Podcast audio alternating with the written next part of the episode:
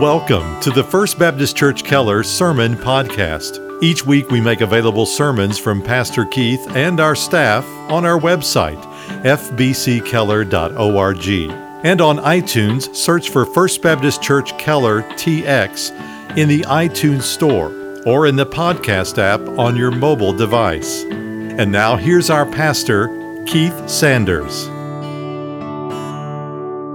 Let's open our Bibles to the 130th Psalm, Psalm 130. Title of today's message is a simple declaration that with the Lord there is mercy. The Apostle Paul wrote in the New Testament that all Scripture is profitable. That certainly includes the Psalms. But I think there are certain passages of Scripture that become precious and more meaningful to us only when we have lived enough life to understand suffering just a little bit. The 130th Psalm is one of those passages. Its tone is far from lighthearted, it is the opposite of flippant. If the Psalms of Ascent start in the lowlands and descend up to Mount Zion, and this particular psalm starts out in the depths of the sea and ascends all the way to heaven, to the throne of God. It is a psalm of anguished souls crying out to God for help. As I prepared this message in my study, I thought of two things. Number one, I was reminded that uh, in the three services this morning, they were likely to be people who are in despair, people who feel like life is about to drown them. The second thing I recalled was times in my own life when I cried out to the Lord from the depths, and He heard me and He saved me. And though the Word of God never changes, I must tell you that the Psalms, in general, are much sweeter and dearer to me now than when I was in my 20s. And I expect they will be sweeter still in another 20 years. Let's read now a very sweet psalm, Psalm 130. Out of the depths I have cried to you, O Lord. Lord, hear my voice. Let your ears be attentive to the voice of my supplications. If you, Lord, should mark iniquities, O Lord, who could stand? But there is forgiveness with you, that you may be feared. I wait for the Lord. My soul does wait, and in his word do I hope. My soul waits for the Lord more than the watchman for the morning. Indeed, more than the watchman for the morning. O Israel, hope in the Lord. For with the Lord there is loving kindness, and with him is abundant redemption. And he will redeem Israel from all his iniquities. May the Lord add his blessing, the reading and hearing of his word. Now, the Israelites to whom this passage was written were not seafaring people, unlike their pagan neighbors, the Phoenicians. When Israelites thought of the sea, they often did so with a sense of foreboding and dread. Though several of Jesus' closest disciples were fishermen, they made their living on the Sea of Galilee, inland, which was really a, large freshwater lake. And when the Apostle John recorded how Jesus was going to make everything right at the end of this age. He noted in Revelation 21 that not only would there be no more death or dying or pain, and every tear would be wiped away, he also notes, in fact, he began Revelation 21 with this word there will no longer be any seas.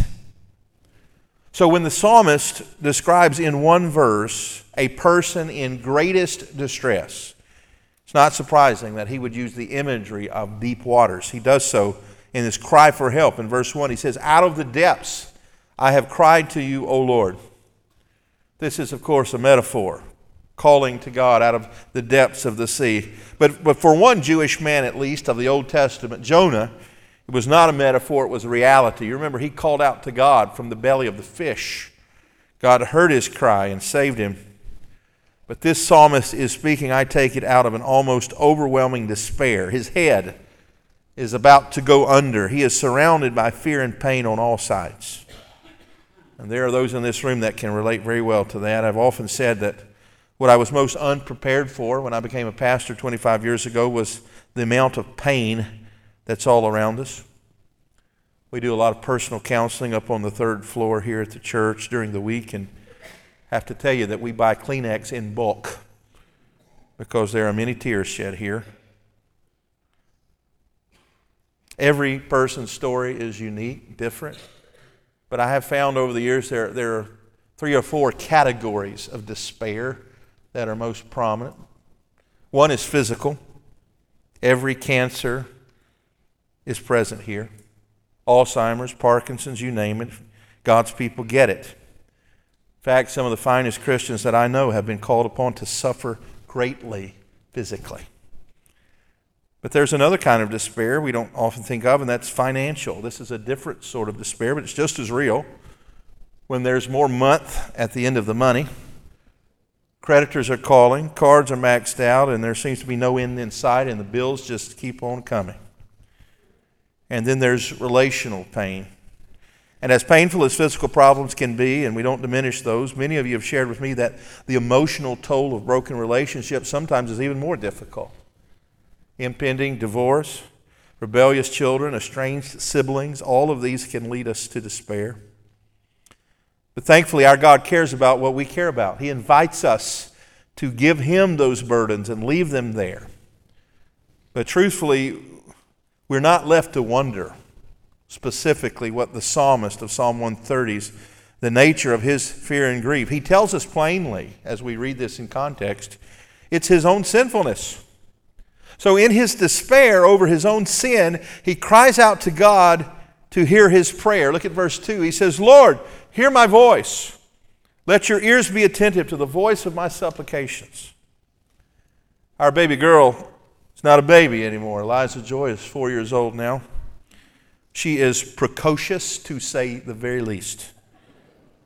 But when she gets really wound up, she has a phrase that she repeats over and over. It goes like this Daddy, can I tell you something?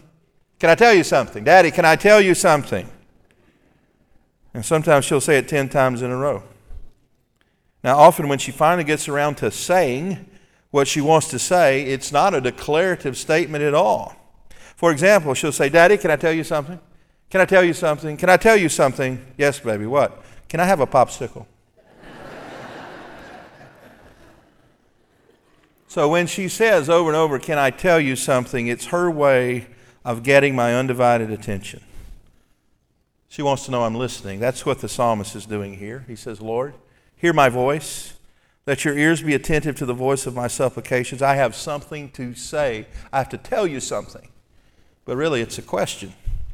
It's a hypothetical horror in verse 3. He says, If you, Lord, should mark iniquities, O Lord, who could stand?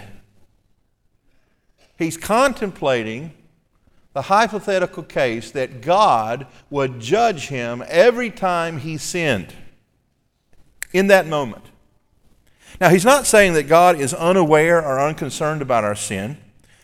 he's not saying God is pretending not to notice, like a doting grandfather when the grandkids break the vase.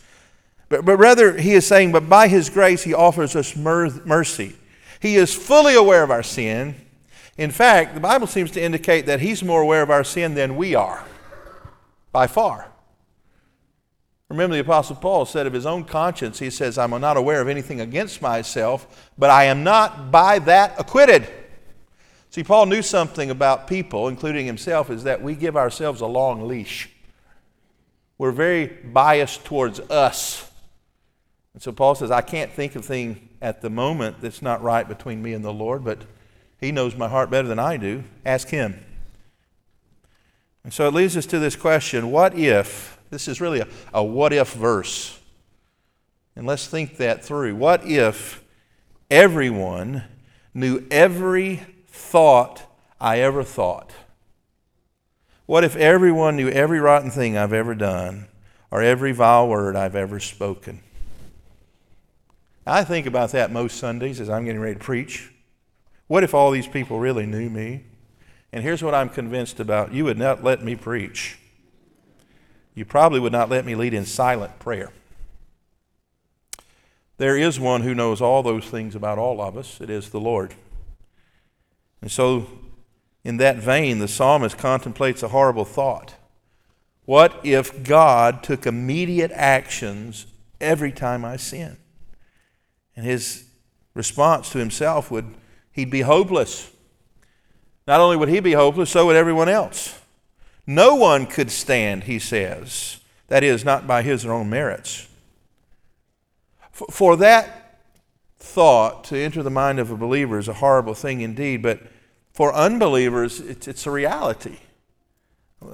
Revelation 20 is the chapter that precedes the one about God making all things right and drying up the seas and drying up the tears of our eyes. He, he describes what's going to happen before the end of time in Revelation 20, and that is the, the great white throne of judgment.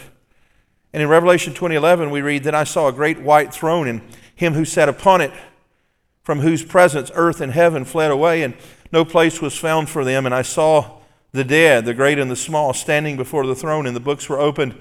And another book was opened, which is the book of life. And the dead were judged, and the things which were written in the books according to their deeds. And the sea gave up the dead which were in it, and death and Hades gave up the dead which were in them, and they were judged. Hear this every one of them according to their deeds. And then death and Hades were thrown into the lake of fire. This is the second death, the lake of fire. And if anyone's name was not found written in the book of life, he was thrown into the lake of fire. And so you have a book, singular, the book of life, and then you have books, plural, which apparently record the deeds of everything we thought, said, done. And so for those of us who've been born again, our sins have been forgiven. Our names are said to be written in the Lamb's book of life we are found to be in Christ through relationship with Him by faith. But for those who don't have saving faith, all that is left for them is to be judged by their deeds. Can you think of a more horrific thought than your eternal destiny, your punishment would be based upon your own deeds? Well, that is the condition for those who have not bowed their knee to Christ can look forward to. They will be judged by their deeds. And Here's what the Bible says about that by the deeds of the law will no flesh be justified. If you're here and say, well, that doesn't sound too bad for me, I'm a pretty good person. Let the Lord judge me by my deeds. Friend, you don't know what you're saying. Romans 3:23 says we all fall short. There's not one person who will make it to heaven based on their deeds. I said a few weeks ago that I believe the most important phrase in the whole Bible is only two words long. It's in Ephesians 2 and it's this but God. Let me read it to you again in context as the Apostle Paul describes what we were like before we were saved. He says, You were dead in your trespasses and sins, in which you formerly walked according to the course of this world, according to the prince of the power of the air, of the spirit that is now working in the sons of disobedience. Among them, we too all formerly lived in the lust of our flesh, indulging the desires of the flesh and of the mind and were by nature children of wrath, even as the rest. That is, we were in the same category as the rest of the world lost, desperate, hopeless.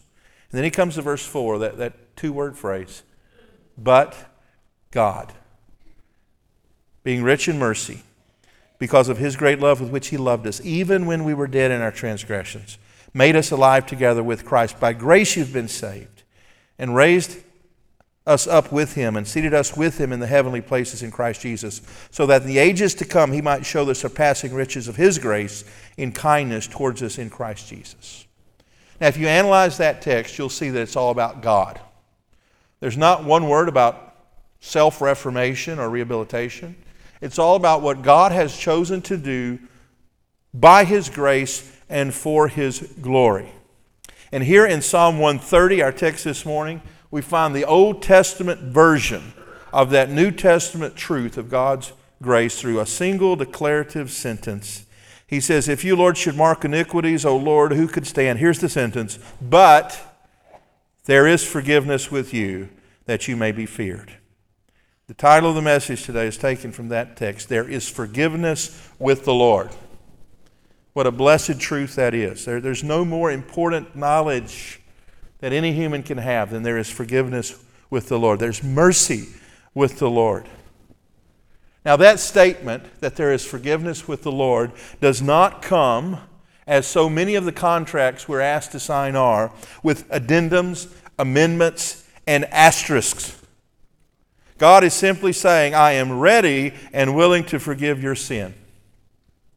Charles Spurgeon said of this verse that the power of pardon is permanently resident with God. My wife this week celebrated our 15th anniversary. It's important that we do because next week is our 16th anniversary. And I've been promising her for a year a trip to San Francisco. That's what she wanted for her 15th, and life gets busy. And so this was the last week we could do it before our 16th, and so we went. we spent about 36 hours there, but we went. And one of the things we did is uh, take a boat tour under the Golden Gate Bridge and around Alcatraz Island. I've read a lot about Alcatraz prison, but to see it up close, those prison cells are five by five by five and a half. A little hole in the wall, solitary confinement most of the day. For there, there are only 300 prisoners there at any one time. And some of them there were just for a few weeks, some of them there for the rest of their lives, but every one of them in absolute despair. It was drilled into them from day one there is no hope of escape from here. In fact, they came in on trains. They didn't even let them off the train. They kept them shackled to their seat on the train cars. They took the train cars off, put them on ferries, and ferried the train cars over to the ship. No possibility of escape at any part of the way. Friends, that's what Paul describes, Ephesians 2, of our condition before we were saved. We were guilty. Judge says guilty. We were sentenced to the worst kind of punishment death, and there was no hope for us, no possibility we could escape. But God, being rich in mercy, not because of he saw any goodness in us. It doesn't say that. It says because of his great love wherewith he loved us, even when we were dead. The point is, he didn't love you because he couldn't help himself, because you're so lovable. He says he loved us when we were dead. Not to be grotesque, but there's nothing attractive or lovable about a corpse. And yet the scripture says that we were spiritual corpses. But there is forgiveness with the Lord. Again, not with addendums, amendments, or asterisks. Start with sins beginning with A and go to sins starting with Z. He forgives them all. Abortion, adultery, lying, murder, on and on. God will forgive. What a blessed truth. Friends, that is the gospel. The word gospel means good news.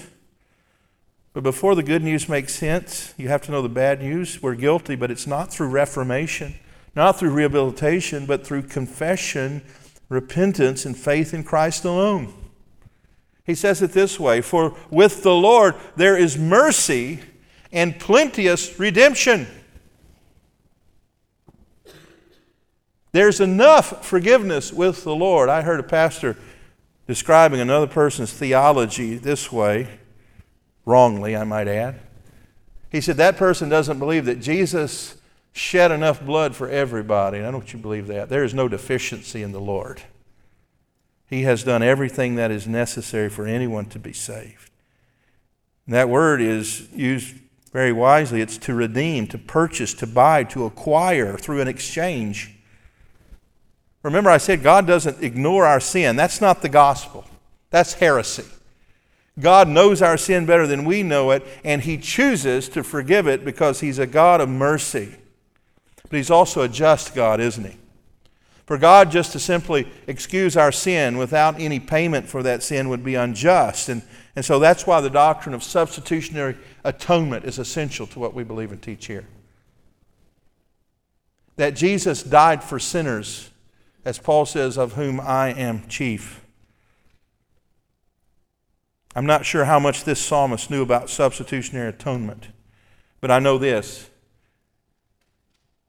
This psalmist and every other Old Testament believer is saved the same way every New Testament believer is. It's through the shed blood of Jesus. He looked forward in anticipation of the cross. Those Old Testament sacrifices he was accustomed to of sheep and goats and bulls. They had no ability to forgive sin. They were a foreshadowing and a type of the once for all sacrifice who was to come, according to the book of Hebrews. In fact, the book of Hebrews says this not only were the blood of those animals insufficient to forgive sin, they were insufficient to cleanse the conscience of guilt. And we live in a culture today that where we are taught from the earliest times we can walk and listen that the worst possible human condition you can find yourself in is to feel guilty. And so Americans spend billions of dollars of years to have therapists help them not feel guilty. But you know why people feel guilty primarily? Because they're guilty. In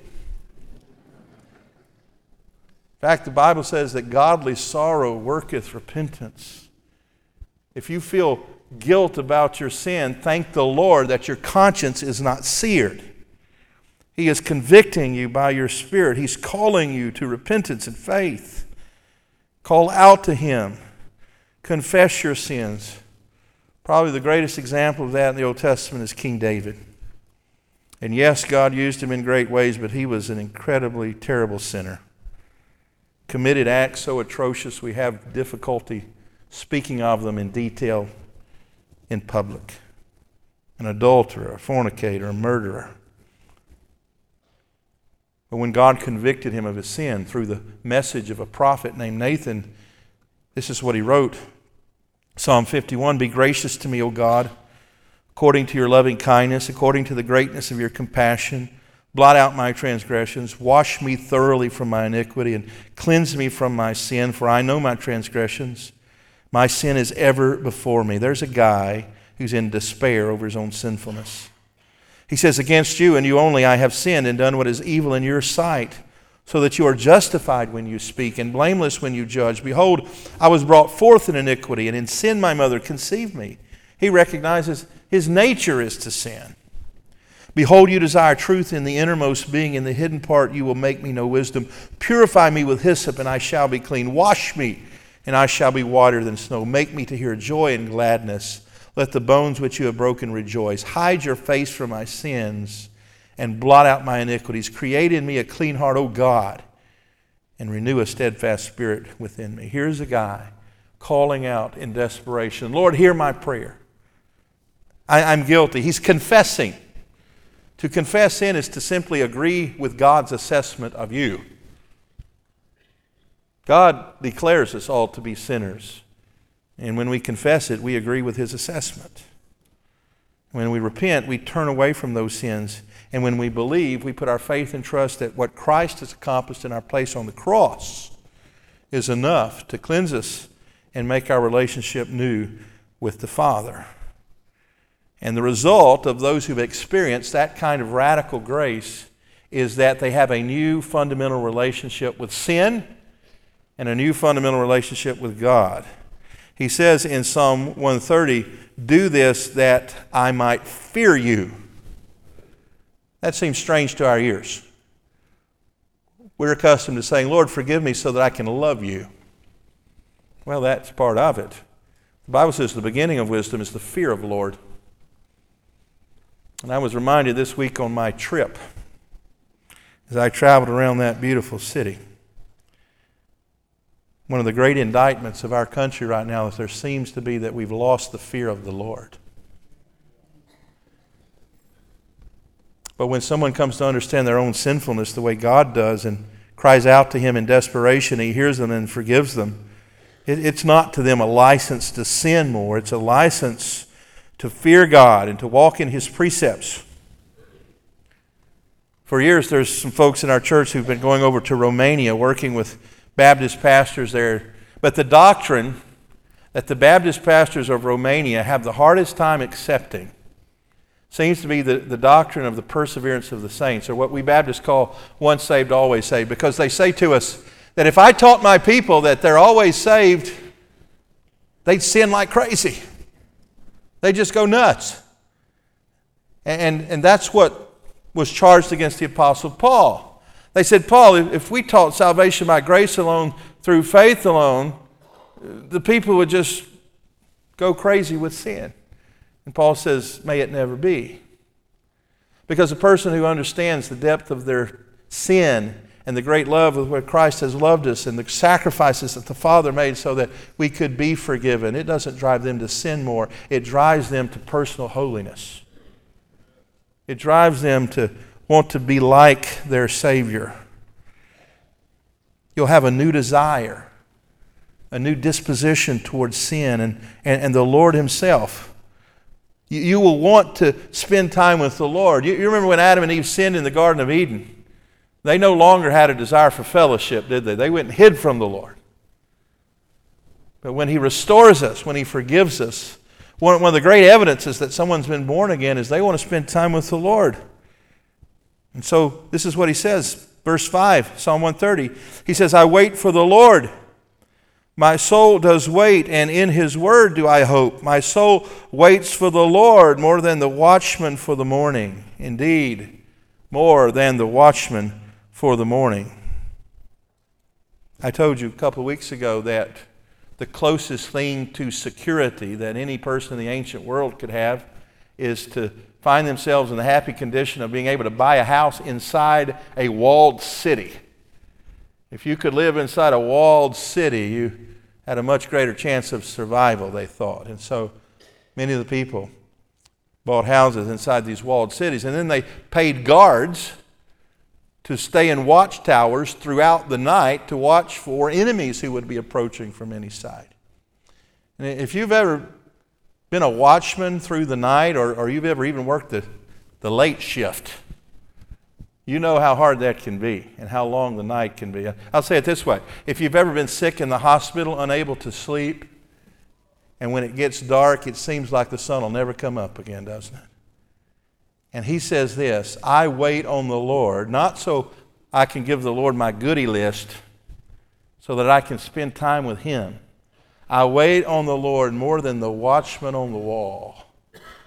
He has a greater desire to worship and praise the Lord now that he's been saved than that watchman waiting for the sun to come up. And by the way, that watchman can't wait for the sun to come up. You've experienced that if you've been born again.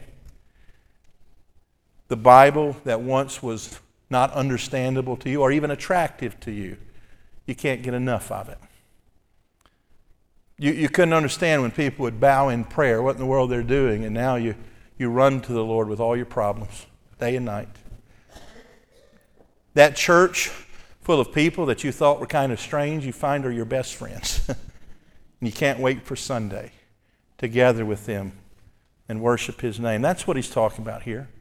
I wait for the Lord. My, my fundamental disposition towards God and towards my sin is has changed. I no longer love my sin, I hate my sin. I no longer blaspheme God, I fear the Lord. I no longer run from his presence. I run to him in every circumstance of life. But this psalmist is not satisfied just to know that things are right between himself and his God. He wants his nation to experience the same. He says in verse 7 with him uh, there is abundant redemption, that is, there's enough for everybody. And he will redeem Israel from all of his iniquities. Now, he was very aware that there were plenty of sins in Israel. reminded of Isaiah when he saw the Lord in his holiness.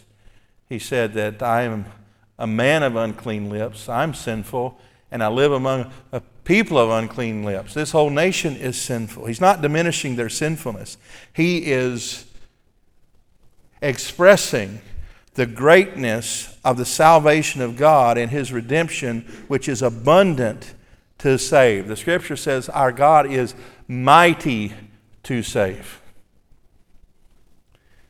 The old time theologians used to call Psalm 130 De Profundis because that's the Latin for the first phrase, out of the depths. And I think it was Charles Spurgeon again who said, Those who pray De Profundis rejoice in excelsis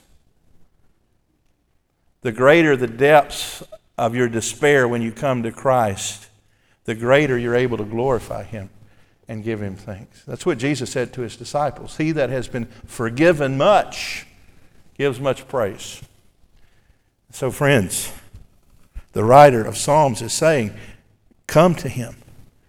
There's an invitation. He knows your sinfulness, He knows every vile thought, every vulgar word every despicable act you've ever done, and yet he offers you forgiveness. The Apostle Paul said it this way Romans chapter 10, verse 9 in the New Testament. If we can confess with our mouth that Jesus is Lord and believe in our heart that God has raised him from the dead, you'll be saved. You say, ah, that's not for me. Yes, it is.